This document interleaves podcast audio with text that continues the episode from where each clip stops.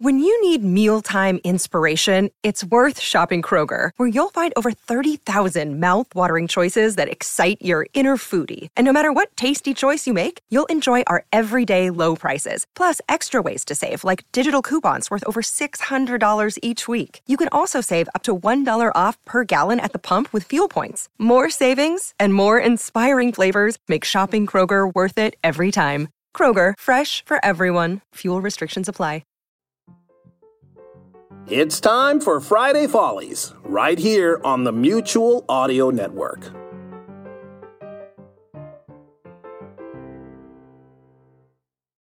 The following audio drama is rated PG for parental guidance recommended. The Comedy 4 Cast Network.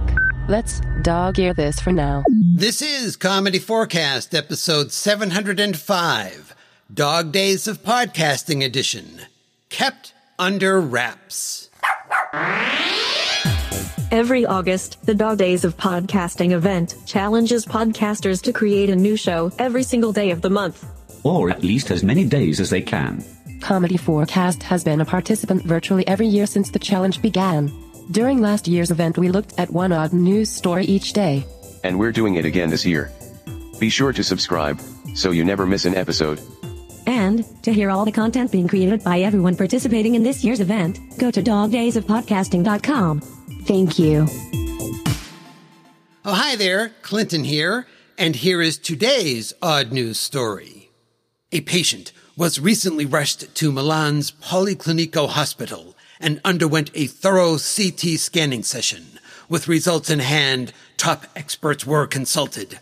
Unfortunately, the patient was still pronounced dead. Some 3,000 years ago. That's because the individual in question was the mummified remains of Ankhekhonsu, an ancient Egyptian priest.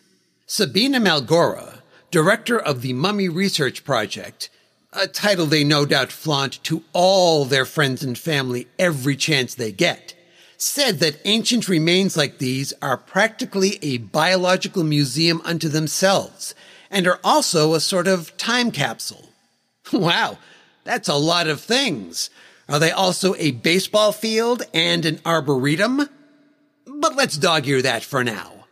By studying Ankhekhonsu, researchers believe that they can reconstruct the life and death of the Egyptian priest and understand what kind of products were used to mummify the body.